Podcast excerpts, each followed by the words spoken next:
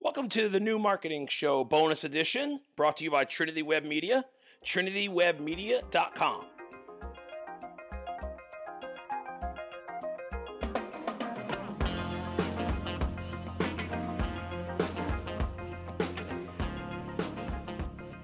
Everyone, thanks for checking out another bonus episode of New Marketing Show. Catch us on YouTube, Instagram, TV, all that great stuff. So today I want to talk about some very, very simple things that are going to make your life so much better when it comes to your website. One, backups.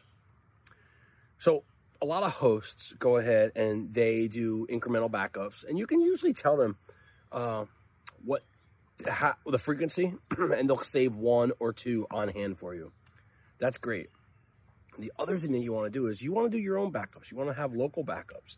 That way, you don't have to wait to file a support ticket. You don't have to wait anything should something go wrong with your site. The second thing that works, we're going to get back to backups, is make sure that you have some kind of security system on your site. A lot of people use WordFence. I'm a big fan of security. What happens then, if there's any type of SQL injection, which is like a, a, malware attack, or if there's anything funky going on with any of your sites and you think that something suspicious is happening, one, the security system is going to catch it quicker, and the security system is going to make sure that you have what you need to either quarantine the threat or have them take care of it.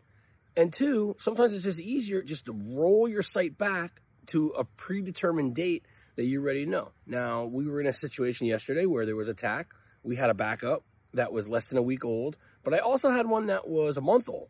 So we can go ahead and we have two points of, we have two restore points to make sure that everything is okay. Now listen, if we didn't have that, we would be in big trouble and we would be scrambling to help the client.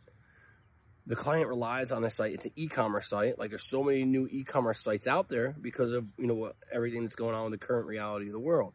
So back your site up often one. Two, put some kind of threat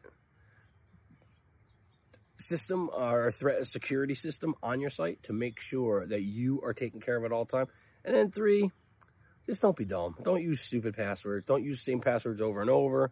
Change database passwords, you know, mix them up. You know, mix up your user passwords, all that great stuff. So, hey, thanks for checking us out. Thanks for watching. Take care of yourself.